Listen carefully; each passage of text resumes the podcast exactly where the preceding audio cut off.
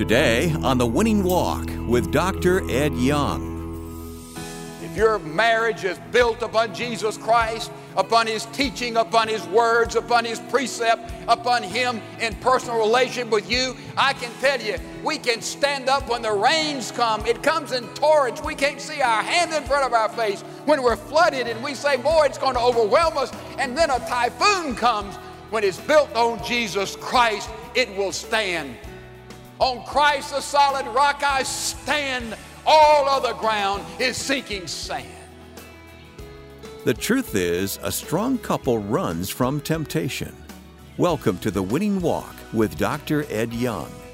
Today, Dr. Young begins a message called Thou Shalt Flee Temptation online or otherwise. He'll open God's Word and share how you can protect your marriage. Now, here's Dr. Ed Young with today's message Thou Shalt Flee Temptation online or otherwise, Part 2. Young Timothy was having a problem with lust. The Apostle Paul wrote him a letter and he said, Timothy, flee youthful lust. He said, What you do when lust comes, you run away from it. And we know that's exactly what Joseph did. The Bible tells us that day after day he was around Mrs. Potiphar and she was Miss Egypt in 02, a knockout, man, a beauty queen. And every day, the wife of the person he worked for came by and enticed him to sleep with him. And every day he said no until finally she grabbed Joseph and Joseph ran. So in the Bible, you see almost a continuing pattern of the way to escape and flee lust is exactly that it is to flee, it is to run. And we read our scripture today. What if David, as he walked out on that patio, he couldn't sleep?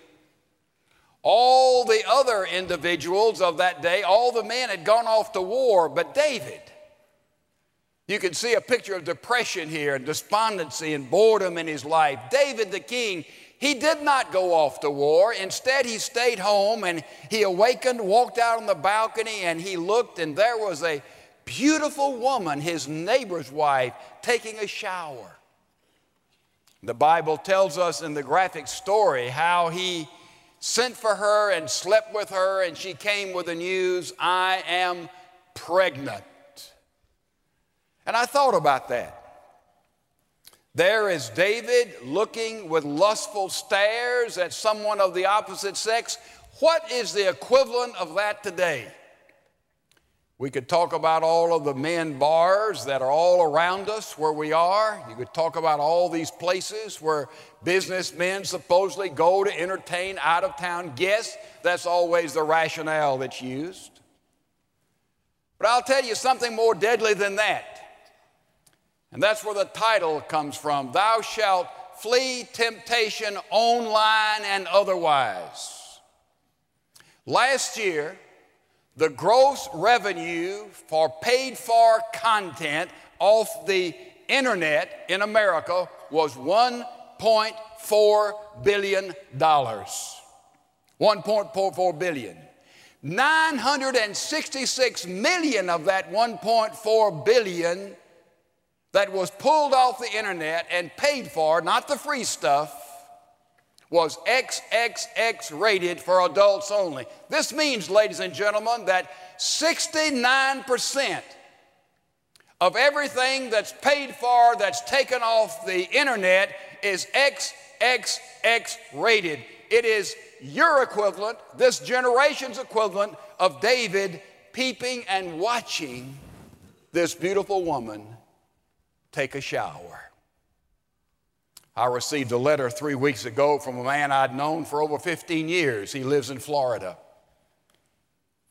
In a typewritten letter of several pages, he described to me what he had been going through. He said he was sexually frustrated in his marriage with his wife, having problem communicating with his children. He spent a lot of time on the internet. Before long, he was in those adult chat rooms. Before long, he was involved in all aspects of pornographic material. Before long, he was talking to another woman who lived in another state who was going through a difficult time in her marriage. And before long, in the give and take of conversation, they arranged to meet one, one another. They had an affair. He ended up divorcing his wife and leaving his wife and children. She ended up divorcing her husband, leaving her wife and children, and they met and they got married, and they've been married for several months. And he writes to me and says, But I know I have missed God and missed Jesus Christ.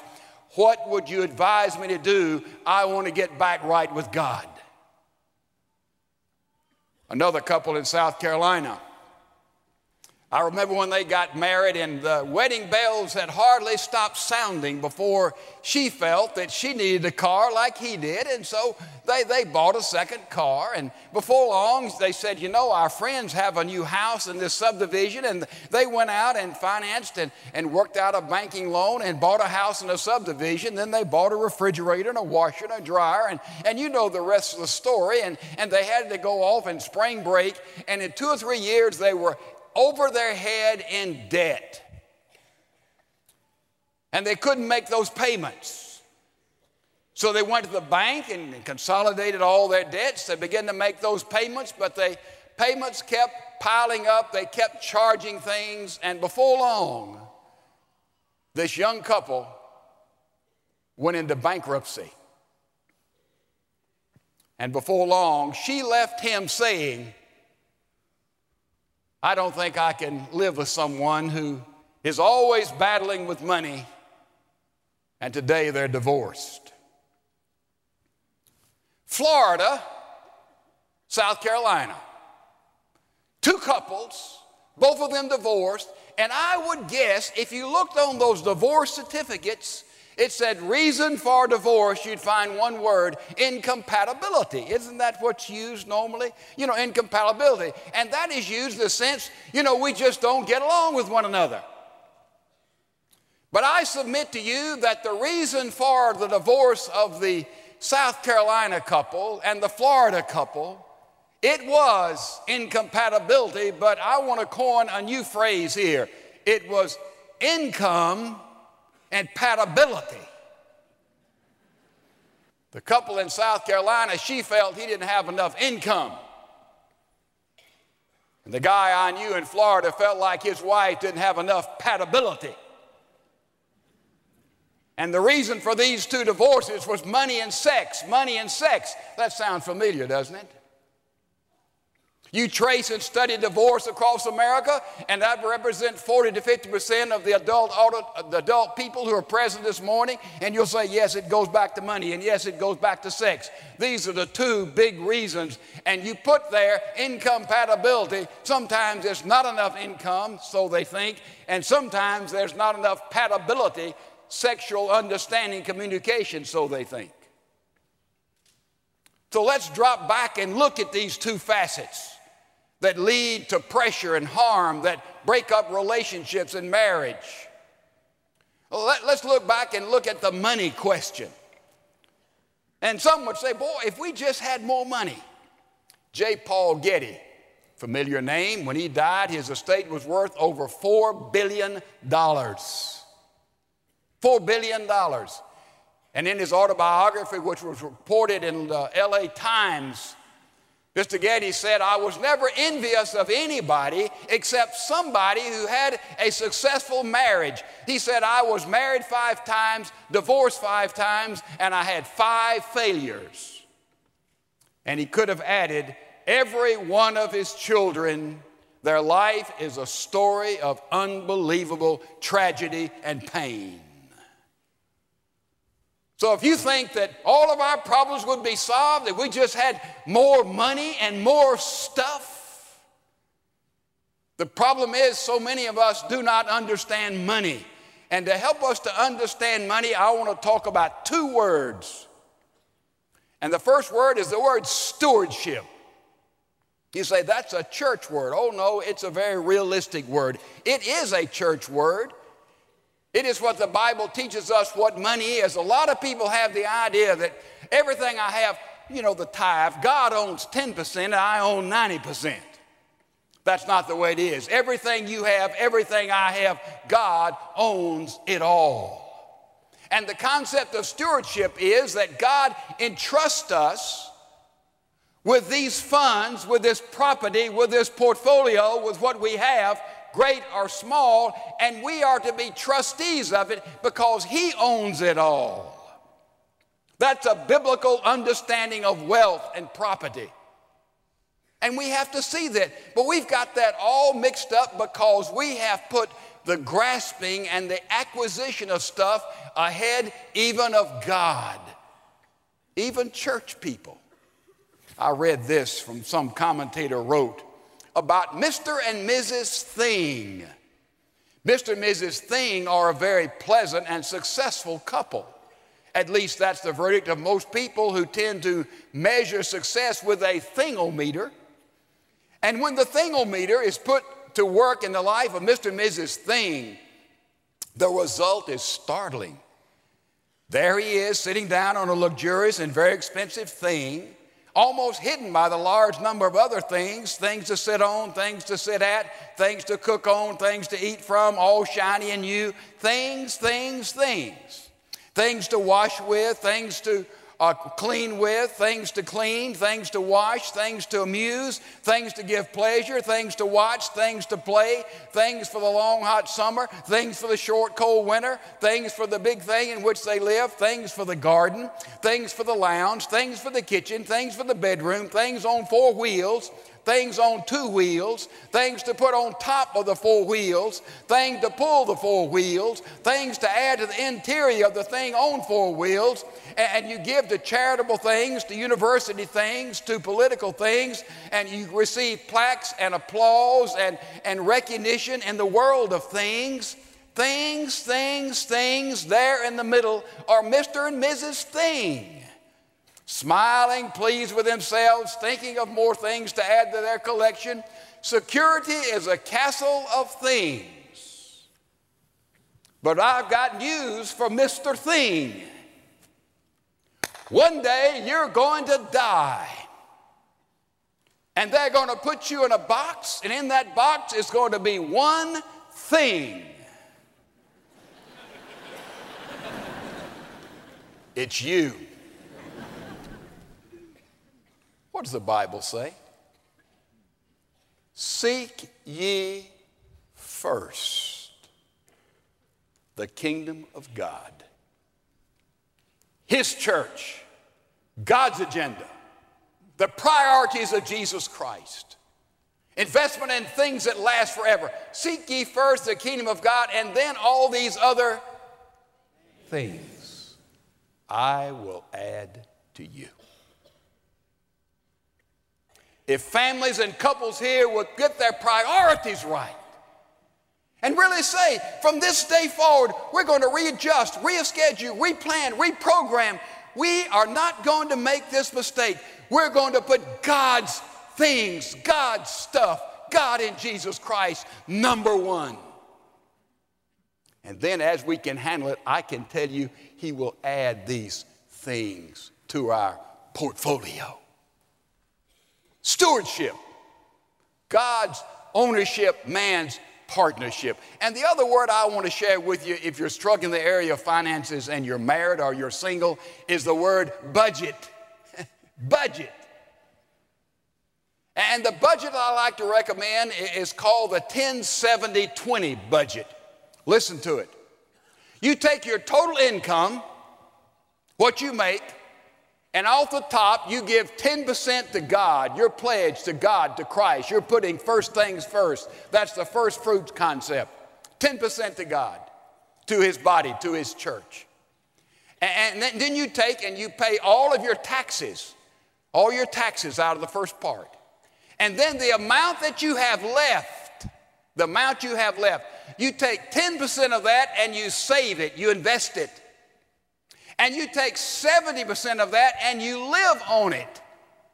That's your operating expenses, that's your house payments, that's clothes and, and food, and that's the rest of it. You live on 70%, you take the last 20%, and that's what you pay toward debt. That's the car payment, and that's other debts you may have.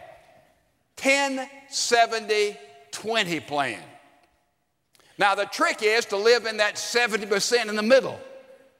But if you will take this pattern, if you're single or you're married, I can guarantee you in a handful of years your life will begin to function. Somebody might say, Well, I already have so much debt there.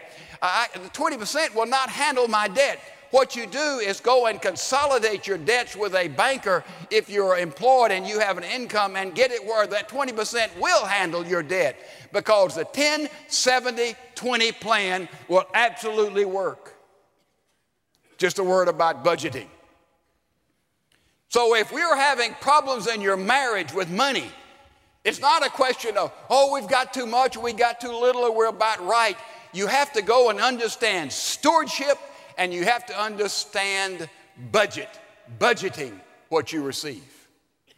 But the other problem, what about the sexual problem in marriage? Somebody says, I need a good manual on, on sexuality in marriage, or, uh, you know, uh, my, my, my, husband or my wife, and, and we talk about all the give and take in, in, in sexuality here. If you want to read a great book on marriage, I've recommended it many, many times, and I, I don't know if anybody pays any attention. All you have to do is read the Song of Solomon. The Song of Solomon is a book on marital intimacy, it is a book on sexual intimacy.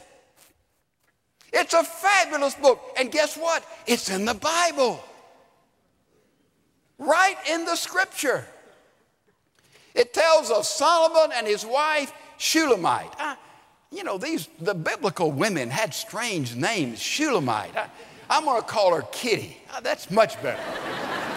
so we have Solomon and Kitty there. And that's what Song of Solomon's all about. It's a beautiful thing. And you know what we find out? We find out some principles about lovemaking between married couples.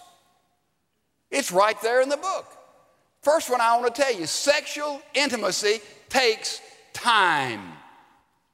Sexual intimacy takes time. In chapter one, Solomon is describing Kitty while they're engaged. They've just known each other for a while, and he talks about Kitty from her head up. Okay? That's all he could see. The rest of her body was covered. He talks about her, her eyes and her nose and her hair and her ears, and he talks about her from her head up. Chapter one. Chapter number four, they'd been married for a while. They'd been on their honeymoon, they'd come back. Now he talks about Kitty, he talks about her hair and her eyes and her breast. They, they, they've had some time together. Chapter 7, they'd been through some crises together and some problems together. They'd been married for a period of time. And in chapter 7, he talks about Kitty from the top of her head, from the bottom of her feet. He has spent time with Kitty, and Kitty has spent time with Solomon. Sexual intimacy takes time. It takes time. Also, sexual intimacy takes good timing. Oh, yeah. You read in chapter 5. Solomon one morning was feeling sort of lovey dovey, and, and he went into his wife, uh, Kitty, Shulamite, if you want to call her that, went into Kitty, and, and you know, he made some amorous uh, moves, and, and, Kitty said, I know, it's early, I, am I'm, I'm not interested in anything like that. And it, it, we're familiar with that. It's like the, the guy I read about, he said he came home one night and he walked in the door and he handed his wife two Anacin. And she said, she said, I don't have a headache. He said, gotcha.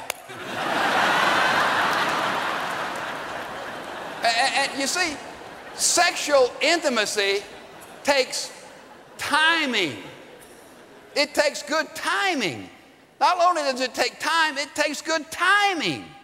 And Solomon, you know, he, missed the time. He forgot to look at the sundial and see about Kitty. And, and so he gets mad, typical male, and he walks away. But an hour or so goes by, and Kitty says, Boy, you know, I'd like to express love to, to Solomon myself. And so she goes out looking for him. You say it takes good timing.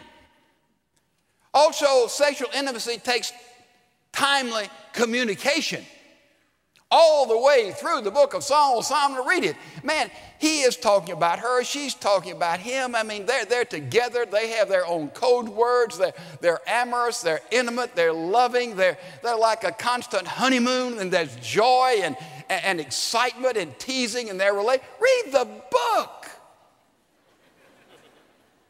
It takes timely communication. The word intercourse, for example, it means to, to go back, we talk about verbal intercourse, and we, we use it in this context. There is communication between two people. And in marriage, there is a beautiful intimacy, the sacred intimacy that God has given. And we in the church have missed this. On one side of the church, we say, nothing goes. The other side of the church, we say everything goes, and somewhere in the middle is the biblical principle of how a husband and wife express love to one another. So, sexual intimacy, Song of Solomon tells us, it takes time. It takes time. It takes good timing. It takes timely communication. And finally, it takes time away with pressure, with vocation, with work, with children, and all of this, a couple needs to spend time away. You see that in chapter 7. You see Solomon and Kitty planning to go away together, and they talk about the gardens they're going to see, the waterfalls they're going to experience, the art that's going to be. They talk about intimate things about being together in time away. Can you get better counsel than that as far as human sexuality in marriage? You take someone who follows the principles of Song of Solomon, I can tell you the physical problem will not be your problem in your marriage. Biblical counsel, biblical counsel, clearly taught in the Word of God. So we talk about money, we talk about sex. But here is one marriage, and all the pressures of culture attack this one marriage, and the marriage stands. The same pressures of culture attacked another marriage, and the marriage fails. What's the difference? How can this marriage make it and this marriage not make it? What's the difference? Take your Bible and turn with me the Gospel according to Luke. And Jesus tells us clearly the difference. Luke chapter number 6, verse 46 following, listen.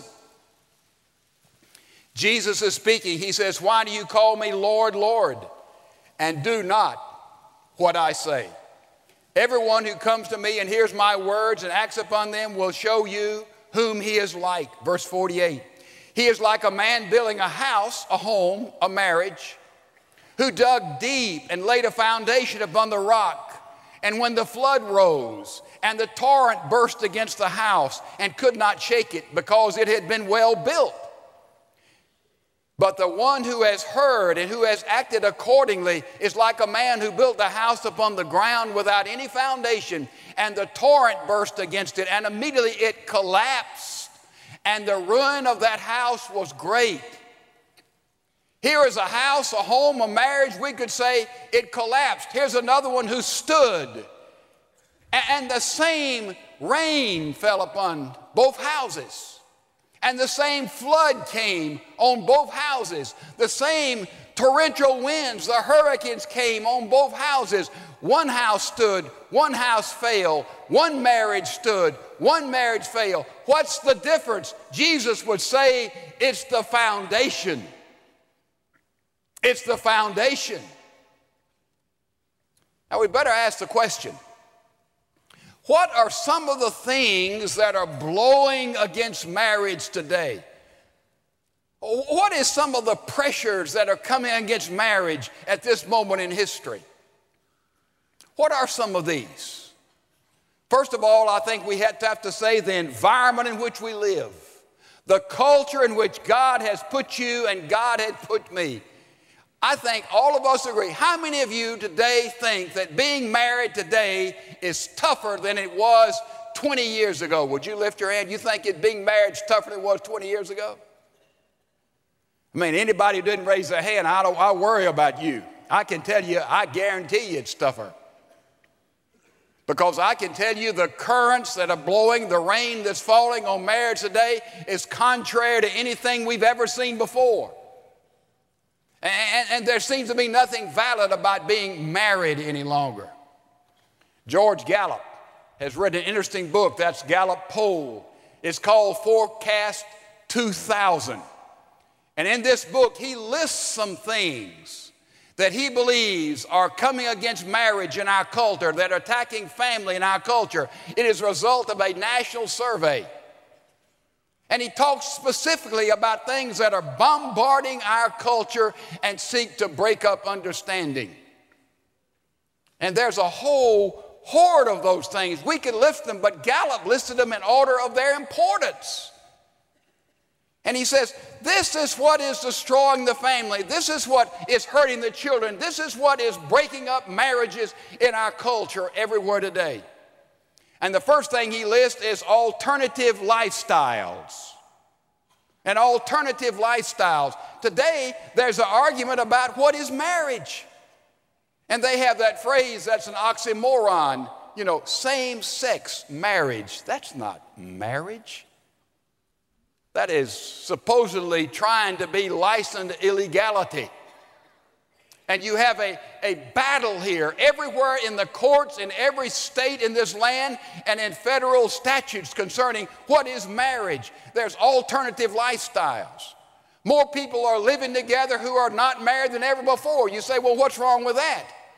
Just from a sociological perspective, not just a theological perspective, I can tell you those who live together First of all, few of them get married, and those who do get married, the chances of divorce are infinitely higher than those who never lived together before they are married. So we have alternative lifestyles, Mr. Gallup says, is a real problem for marriage and for the family today. The other one he says is sexual immorality. Sexual immorality is attacking the family. I challenge you in the last five years to name a time on television or a time in the media in which you've seen a husband and wife go to bed together. Since you have seen a happily married couple who love one another and experience intimate lovemaking, you can't find it on television, you can't find it in the media. What you find instead are those who are unmarried going to bed together, or those who are married to somebody else going to bed together. And so we have a whole culture that is breeding and spreading sexual immorality. That's where we live, and it's attacking the institution of marriage and the family and, and, and the integrity of the home. We have to go back and ask the question why did God give us sex? God created it. Madonna didn't invent sex. God created it. He created it for pleasure. He created it for procreation. He created it for protection, the Bible teaches us. And therefore, we see we live in a culture, in a climate of sexual immorality. And therefore, what is attacking the home? Gallup would say the environment in which we live. And he would list these two things that I have talked about. And then he would come and say the third thing he lists is financial pressure. Financial pressure. I want to keep up with the Joneses. And we get in trouble with plastic. We just put down plastic. I have, a friend who's, who's, who's wrestled with, with debt for a long, long time. And, and recently he told me what has brought me out of the entrapment of debt and payment on all my credit cards is now I pay only cash. He said it's something about taking cash and putting the dollars down, the dimes down, the money down when you buy something. He said this really helps instead of just putting down a piece of plastic. If you're having trouble, any kind of trouble with debts and payments, tear up all the plastic.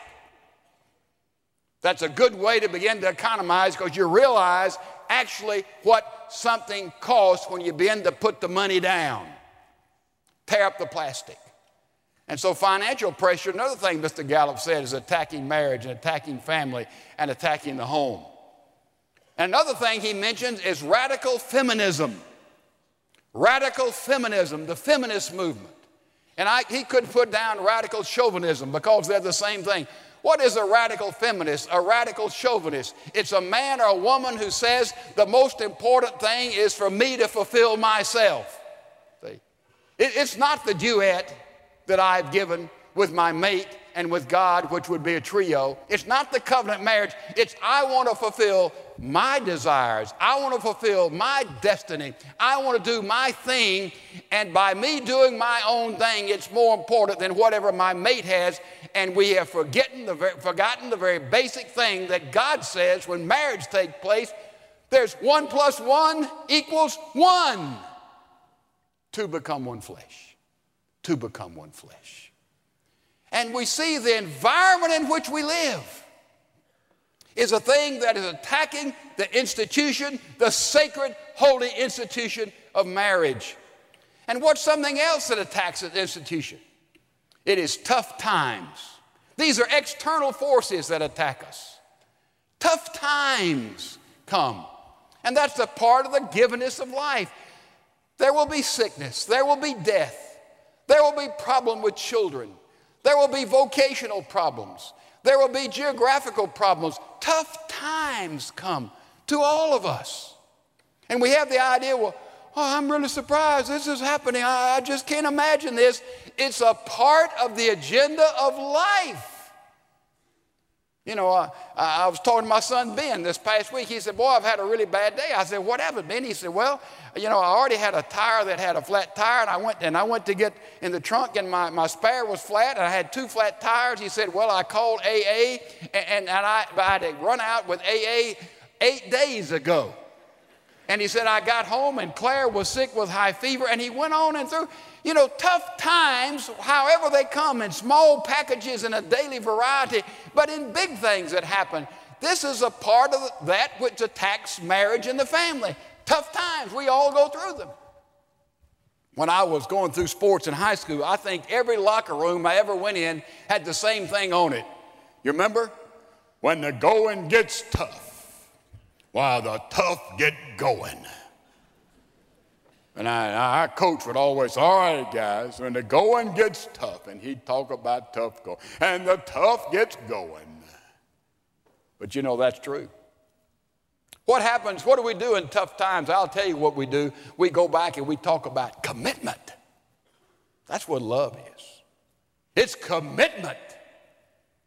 There comes a time all of us would say, My marriage has not been happy. Anybody say, My marriage is happy all the time. I don't believe it. There are times that we're unhappy in our marriage. Tough times come. The culture pushes in around us. The crises are more than we can stand. And you, you're not happy. That's when we have to say, But I am committed. I am in a covenant relationship. So tough times attack marriage. They, they really do. Also, change. The winds of change. And by the way, this is a symbolism Jesus used here. We could say the rain is the culture. We should say tough times, the, the, the crises that comes, that would be the flood. And we would say finally, you move on through that, it would be not only the flood, that'd be the strong winds that's blowing. By the way, you know the greatest natural disaster in history? It happened in 1887 when the Yellow River in China flooded and over 7 million lives were lost. But I can tell you, in the flood that's overwhelming many marriages, and there's some here today, you may say, I'm just hanging on. I, am just, I barely have my nose above water in my own marriage for various reasons, various pressures that come. But I can tell you, when rains come and the flood comes, and change comes. We're, we're surprised at change. Let me shock you. When you're married without children, you have one kind of lifestyle. And you're married and you have little children, you have another kind of lifestyle. And when those little children become teenagers, Ed, you'll have another kind of lifestyle. Yeah. And when they leave and go off to college and you have empty nests, you have another kind of lifestyle. and they're all great. We change. We change physically. We change in relationships. We change in business. We change a lot of things. Change is a part of life, but it's a part of things that tend to deteriorate a relationship between a man and his wife. Now we come to the bottom line question, the big one. What if you've got to the point that you've just run out of bullets? And, like in the words of Jesus here, your marriage is collapsing, or you may feel your marriage is collapsed, or your marriage is dead, and you don't know what to do. You, there's no one, nothing anybody you know can do to help you, and there's nothing you can do to help yourself. What do you do in this kind of situation? In the SOS situation of marriage, what do you do? You turn to Isaiah chapter number 43, that's what you do. And you'd better turn to it because you're going to need it if you don't need it today. Isaiah chapter 43, a tremendous chapter. Psalm, Proverbs, Ecclesiastes, Song of Solomon, Isaiah. It's right there in the middle, turn right. Isaiah 43. But now, thus says the Lord, your creator, O Jacob, and he who formed you, O Israel. First of all, it says, Do not fear, but I have redeemed you. I have called you by name. You are mine. What does this say? It says, Relax. If you've bottomed out in your marriage, relax. You're in God's plan. If you have been redeemed and you know Jesus Christ, you're in God's plan. Relax, you're in His plan. He says, Fear not. You know how many times the phrase fear not is found in the Bible? 365 times. One fear not for every day of the week. Fear not. He says, I know your name. I know your social security number. I know how many hairs on the top of your head. He says, I know your house number. I know your tag number. I know your dog tag number. I know everything about you. Relax. You're in God's plan. I know your name. You're mine. That's what he says. If you're bottoming out, say, You're in God's plan. You know what you're going to discover about God's plan? God's plan, though we may not see it in this life, though we may, it is more important and it is doing something that's greater than any problems you might have as you live in His plan. So, the first thing, relax, cool it. Fear not, you're in God's plan. You're His, you belong to Him. Look at the next thing it tells us when we're being overcome by rain and flood and by wind. Verse 2 When you pass through the waters, I will be with you. I will be with you. God's presence. You can just feel God's presence. If you'll be still in the middle of the turbulence that's around your life, you can feel the presence of God. He's there with you. That, that's His promise, that's His word. You're in God's plan, cool it. Fear not. You have God's presence, I will be with you. And then finally, he says, You have God's protection. Look at the latter part of this. Latter part of verse 3 And through the rivers they will not overflow you. And when you walk through the fire, you will not be scorched, nor will the flame burn you. You have God's protection. But you know, I don't like one word there. In fact, two words I don't like. I don't like the word through. He says, You know, I'll go with you through the river, through the flood, through the fire. I wish you'd say, go around the river, around the flood, around the fire. I mean, we, we, we get in deep water. You don't know what I have to face. You don't know what you have to live with. You don't know what we're going through. We don't know all the health problems. We don't know all the challenges. We don't know all the, the, the, the sexual things and all of this that go into the financial things in marriage. Man, I, you, I got to go through. Can I go under, about? No, you go through. I don't like that word through, but it's there. And then another word I don't like, it says, you walk. We're to run away from temptation, but we walk through the rain and the flood and the typhoon. You walk. And our hot coals, it said you won't be. I mean, I'll run through hot coals, but let me run. I don't want to walk. I don't want to walk. You mean I've got to walk through this for a month, a year, five years? Uh, walk. Walk. But as we walked through, through, he says, You're in my plan. Relax. Relax. You have my presence. I'm with you every step of the way. And my purpose is greater than whatever is going on. And you have my protection. You have my protection. And your marriage will give glory to God. It will be a blessing to you and a blessing to me. Now, what do we say is the test of whether or not we're going to make it, whether or not the house stands against all the turbulence of environment, of culture, of tough times, of crises. All the things that come our way as we change along the walk through life, what is going to be the test as to whether or not your marriage or my marriage is successful, whether or not it fails? What's, what's going to be the difference? The foundation. And look at the, the corollary verse to this. Look over, you would, in, in 1 Corinthians chapter number 3, verse 10. Listen. According to the grace of God which was given to me as a wise master builder. 1 Corinthians 3:10. As a wise master builder, I laid a foundation and another is building upon it. But let each man be careful how he builds upon it.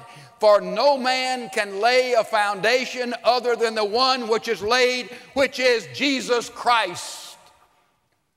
On Christ, the solid rock, I stand. All other ground is sinking sand. If your marriage is built upon Jesus Christ, upon His teaching, upon His words, upon His precept, upon Him in personal relation with you, I can tell you, we can stand up when the rains come. It comes in torrents. We can't see our hand in front of our face when we're flooded and we say, boy, it's going to overwhelm us. And then a typhoon comes. When it's built on Jesus Christ, it will stand. Your marriage is successful or your marriage is, desi- is a disaster. It collapses or it stands. The determining factor, the determining factor, the foundation. The foundation.